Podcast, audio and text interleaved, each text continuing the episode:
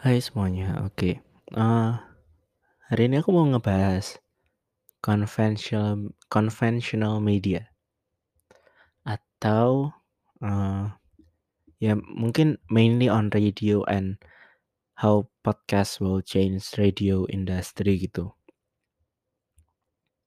Soalnya aku masih kayak ngedengar banyak-banyak banyak banget argumen yang eh, masih ngebela radio yang bilang kayak eh kalau misalnya radio berfokus kepada eh apa namanya?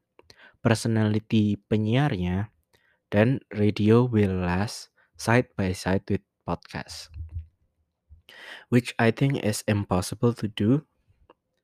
Uh, mainly because medianya atau medium untuk transfer radionya udah jarang banget yang pakai. Tapi uh, oke, okay, this podcast will talk mainly about that.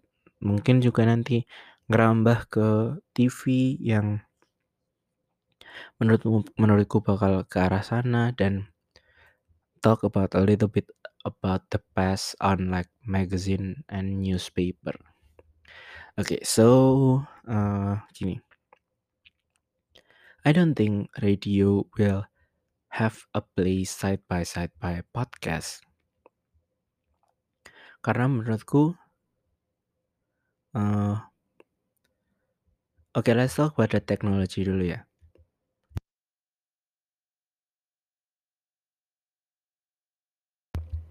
Frekuensi radio kan it's very outdated.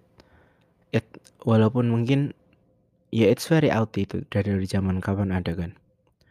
And ya emang internet tuh change everything dari yang centralized uh, dan uh, ya pokoknya milik bersama kan saluran saluran atau hak siar radio itu kan sebenarnya milik bersama di suatu wilayah.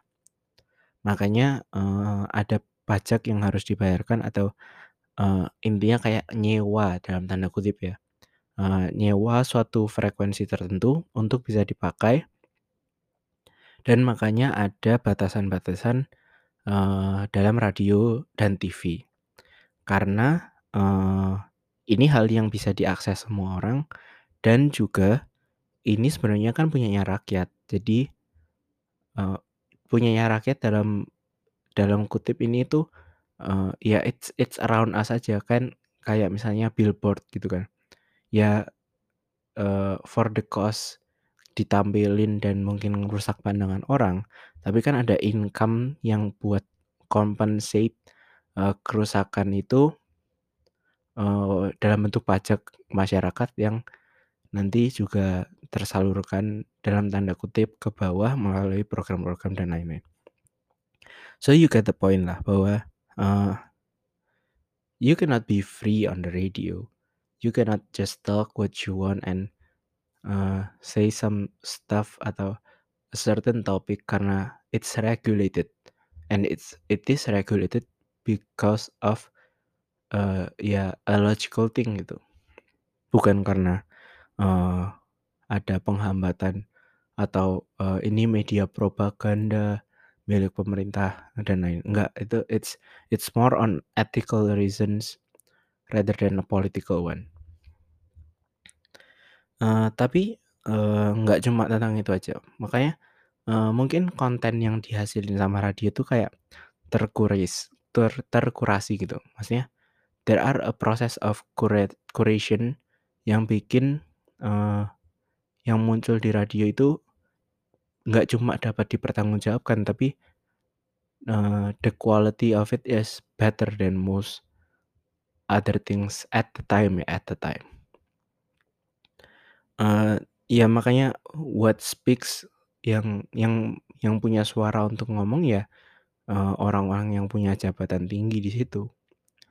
Uh, it's not it's not really the voice of the people in a sense, tapi ya mungkin it it is projected, tapi yang punya have the right to project what the people wants atau, uh, yang yang bisa nge-highlight, uh, what the people wants tuh ya ada influence dari mungkin pemilik radio, mungkin uh, the government or other other things. Makanya to uh, keep radio as it is dengan menggunakan frekuensi radio, I don't think it really makes sense karena zaman sekarang it's easier to find uh, phone or something with internet connection dan radio connectivity kan. It's a technology yang emang udah ditinggali, udah mulai ditinggalin gitu. Mungkin it's it's still mainstream in a couple of in a in a couple of uh, area yang mungkin masih uh, belum semaju itu dan in, sinyal internet belum stabil tapi for the future sake ini kan mas ini pasti akan berubah kan apalagi pemerintah udah uh, ngeluncurin satelit yang khusus untuk mempercepat internet di wilayah Indonesia Timur dan Tengah dan lain-lain. So I think one day internet will be around us same as radio, but it is not limited. Itu kan key pointnya. Kalau radio is limited, makanya dalam penggunaan suatu frekuensi yang limited ini harus ada permit yang uh, dikasih oleh legitimate power legitimate powernya itu pemerintah. Makanya ada izinnya kan. Sementara internet it's unlimited. Ya, it's limited to the servers tapi kan it is unlimited unlimited in a sense nggak kayak radio gitu. You can make the server. Uh, makanya uh, dan kalau udah aksesibilitasnya udah tinggi, ya berarti uh, media-media konvensional ya orang-orang udah udah udah nggak make antena dan radio signal lagi gitu loh buat both TV and radio ya. Itu udah least of their concern karena they can have anything on their phones. Uh, even even when phones can have radio in it tapi one day kalau uh, kayak internet has already been that strong kayaknya it's a feature it's a feature yang udah taken for granted aja udah nggak ada yang peduli lagi gitu. Dan suatu saat pasti bakal dihapus. And frequency it may be used for like uh, walkie talkie or something yang I don't think it make it actually make sense juga tapi ya yeah, technological wise it's gone udah nggak bakal kepake lagi tapi sebenarnya the main problem is not only that. Yang orang-orang in yang orang-orang yang bilang kalau radio fokus ke sifat penyiarnya mungkin masih bisa bertahan. They are criticizing uh, the apa ya? Criticizing the content itself. Jadi uh, oke okay, medianya kalah, tapi kalau kontennya bisa di-up, bisa didorong dengan kualitas yang bagus, ya pasti ada marketnya. Ya, it kind of makes sense. Tapi, do you think that radio or television can compete with the digital companies yang udah mulai bikin konten konten digital? Gini deh, uh, orang kalau aku aku sebenarnya nggak nggak begitu tahu specifically tapi orang kalau uh, nama-nama besar ya ini artis-artis besar yang personality-nya orang-orang udah tahu kan itu yang itu yang jadi kritisas kan fokus di personality kalau orang-orang yang punya personality ini ditawarin kontrak radio dengan bayaran I don't know berapa berapa puluh ribu berapa, berapa ratus ribu per jam dengan kontrak eksklusif sama Spotify, which one do you think they will take? Bukan cuma karena nantinya orang-orang ini bisa ngomong semaunya, because that's what personality people wants to do kan. Uh, karena mereka punya uh, engagement on their personality dan they want to do they want to say whatever they want to say. They want to do whatever they want to do.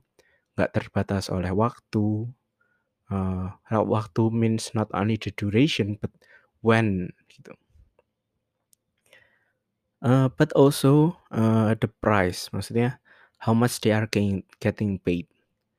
Ad revenue dari radio itu kayaknya udah mulai berkurang dengan tawaran-tawaran like Spotify exclusive yang menurutku gila sih. Dan itu belum bi masih bisa di-expand lagi mungkin ke kayak, uh, third party, uh, kayak apa ya, kayak Saweria dan lain-lain kan kayaknya lumayan juga atau ada eksklusif, uh, eksklusif, uh, uh, podcast yang bisa diakses melalui, uh, laman tertentu kayak gitu-gitu.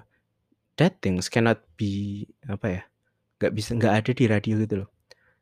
Radio is for the masses, uh, while while internet is is kind of for the masses also, but more specific personally.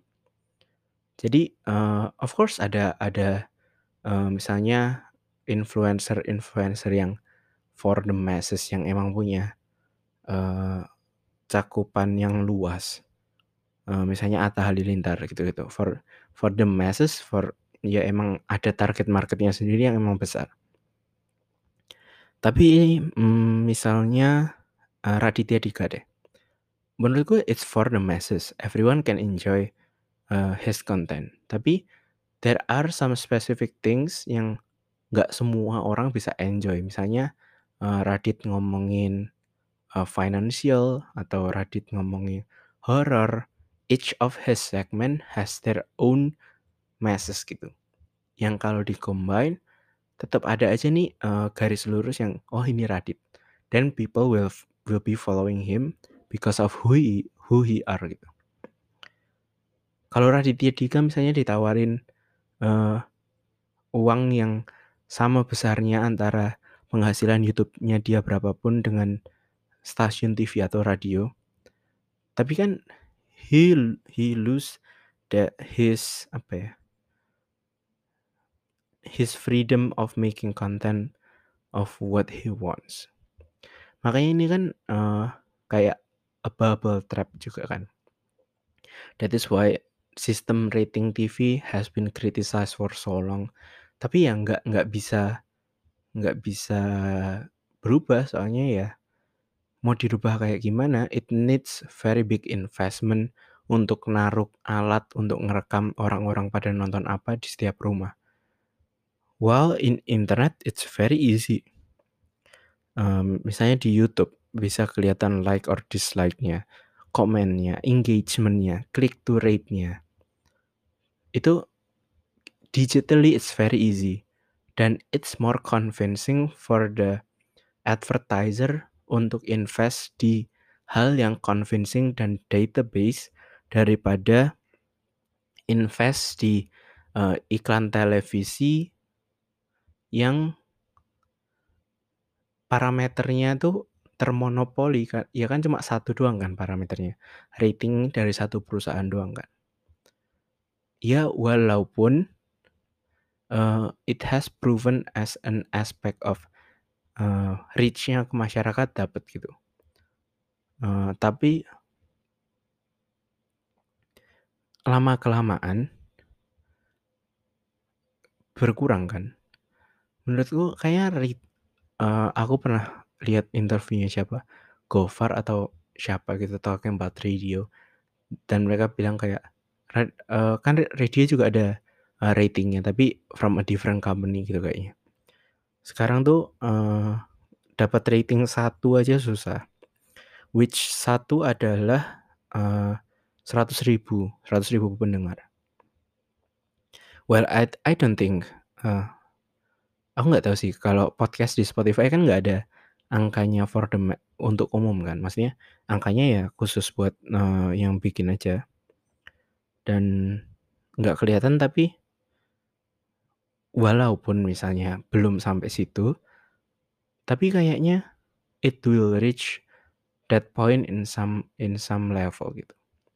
Misalnya YouTube, YouTube tuh kayaknya, uh, mainstream buat viralnya tuh juta lah minimal. Which is, uh nggak tahu deh ratingnya jadi berapa tapi maybe 10 karena 10 times 100,000 make sense right?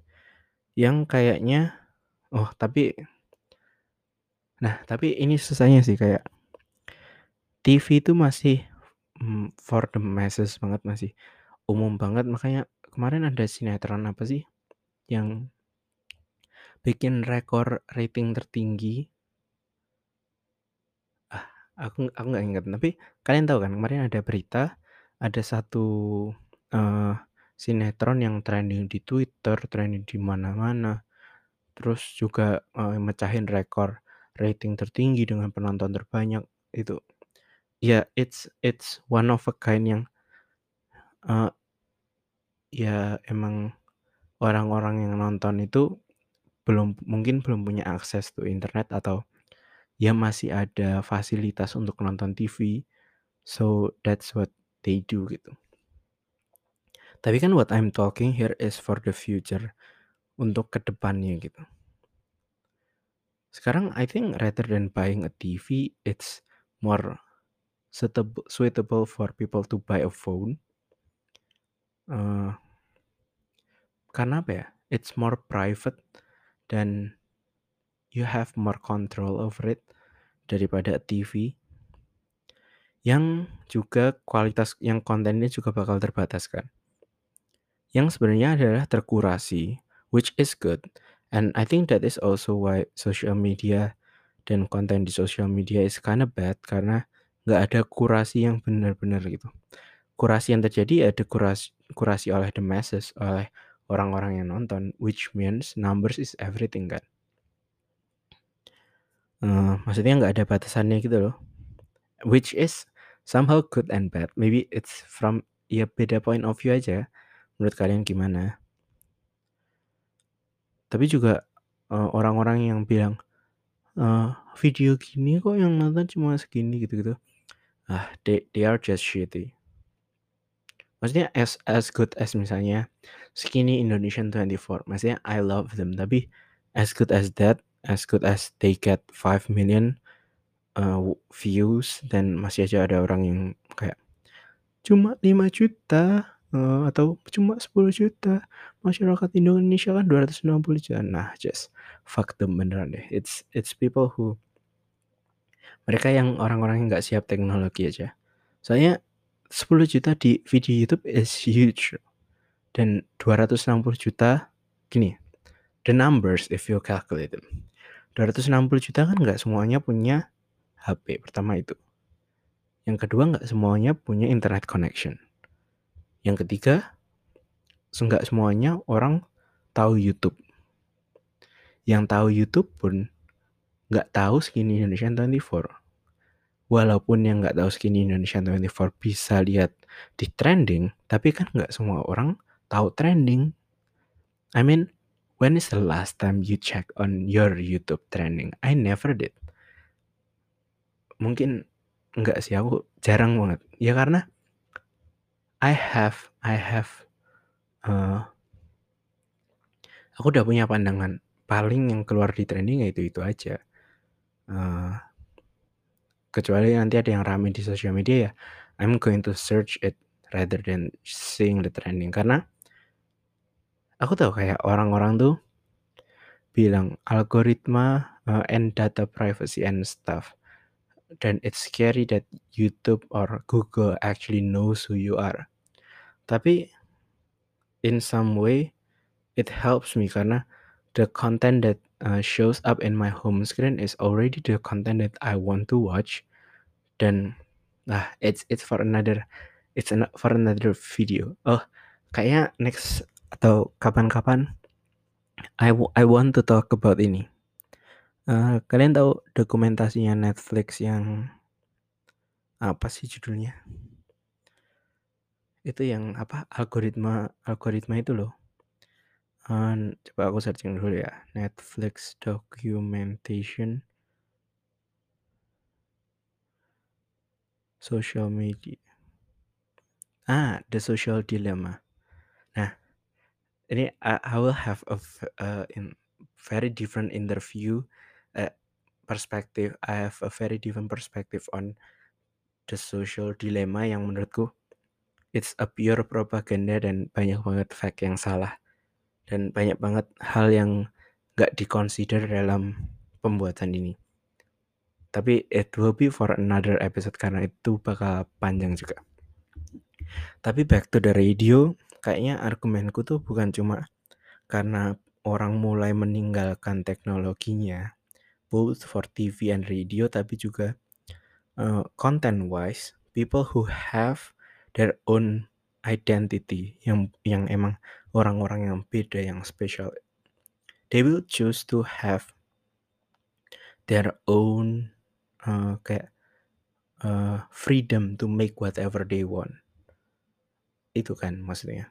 Uh, kayak Vincent Desta as much as they love the Tonight Show and how success it is tapi then at the end they also made their own YouTube channel akhir-akhirnya juga mereka pingin punya authority over what they produce. I think and that is what becomes important in the industry nowadays in the creative industry nowadays kan.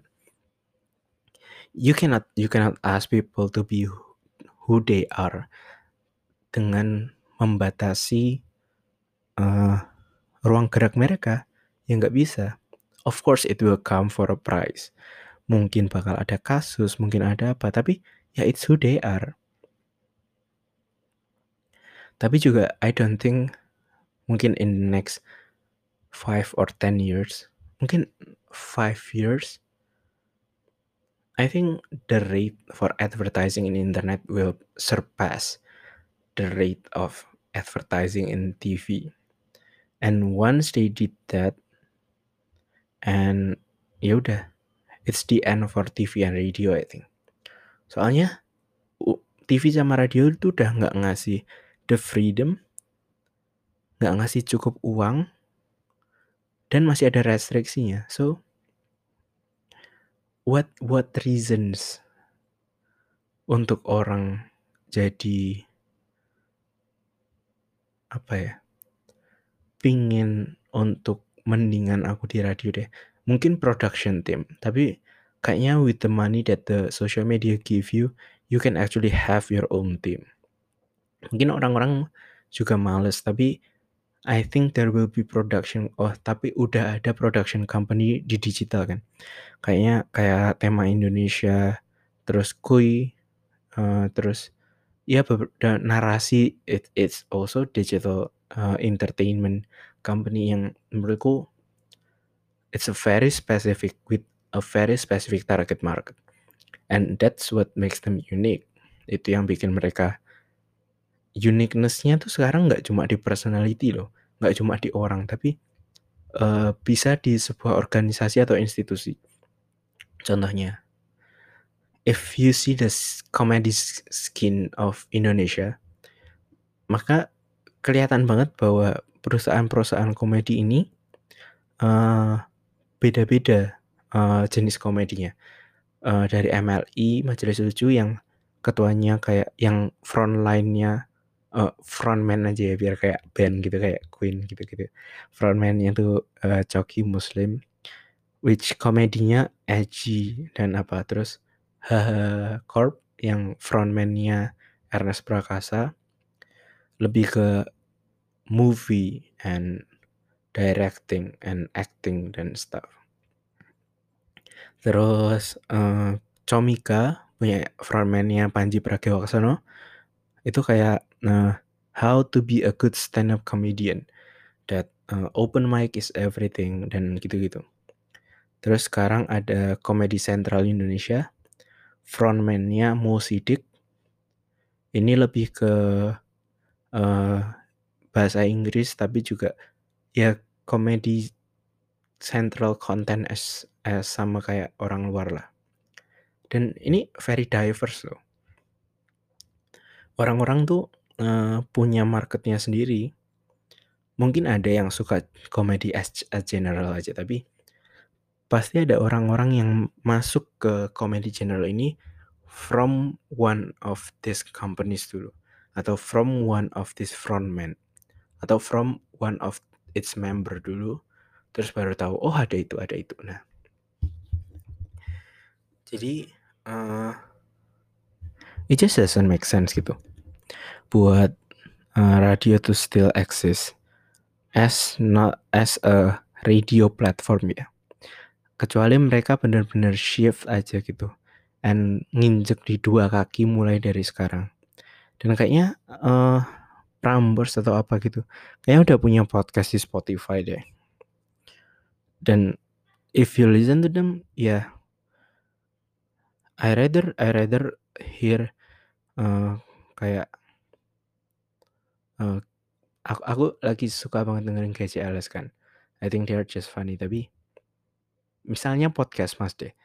Do you think radio can afford for big for big name and stars to have a conversation every week itu nama-nama nama-nama gede semua loh. Just just think of it. Itu tapi itu kurang personality apa? Makanya I think ya itu. Nggak bisa radio tuh nggak bisa. Radio will be done sooner or later. Because there is no more reason gitu. Mungkin I don't think it okay. radio dying is kinda harsh I don't think it will die tapi it will shrink, mengecil sampai to an extent kayak ini aja deh. Uh, CD player atau piringan hitam. There masih ada yang jualan piringan hitam, tapi it will be for a very specific target of people who really love the nostalgic feeling of uh, ya yeah, of of of having uh, record album dalam bentuk piringan CD kan. It's not about the quality, it's not about the audio quality anymore. It's about the nostalgic feeling kan. Ya itu yang nggak bisa di, yang mungkin nggak bisa ini. Tapi dan ya emang emang target marketnya bakal itu aja. Tapi lama kelamaan juga, it's kalau radio kan uh, jasa ya. Kalau ini kan barang then it will be very hard juga sih. Tapi ya the debate will be on there and less than a decade later we can see already the results sih menurutku.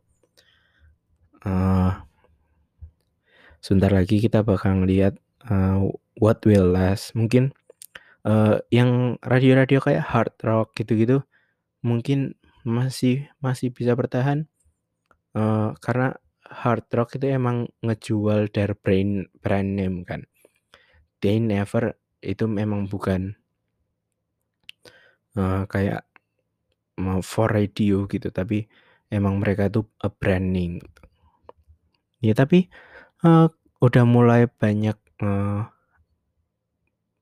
orang-orang yang punya karakteristik sama yang punya target market sama-sama hard rock kan Ya time will tell aja sih siapa yang bakal menang, siapa yang bakal kalah. Uh, and it's almost 30 minutes tapi ya yeah, it's the same way with kayak majalah dan koran. Karena ya intinya uh, people still want to read. Mau masih mau membaca uh, berita-berita as a text base gitu. Ya masih ada targetnya dan ya cuma media dan platformnya dan cara penyampaiannya aja yang yang beda gitu. Ya sama kayak audi sama kayak uh, podcast dan radio. People still want to hear uh, audio content, audio only content. Tapi ya emang media dan platformnya aja yang berubah. Ya, same with video and mungkin ke depannya ada apa dan lain-lain. And yeah, I hope that's enggak sih, enggak enggak enggak enggak giving you perspective juga, I know. Tapi ya yeah, I'm just telling my thoughts and I hope you enjoy it for this episode and see you on the next episode. Bye bye.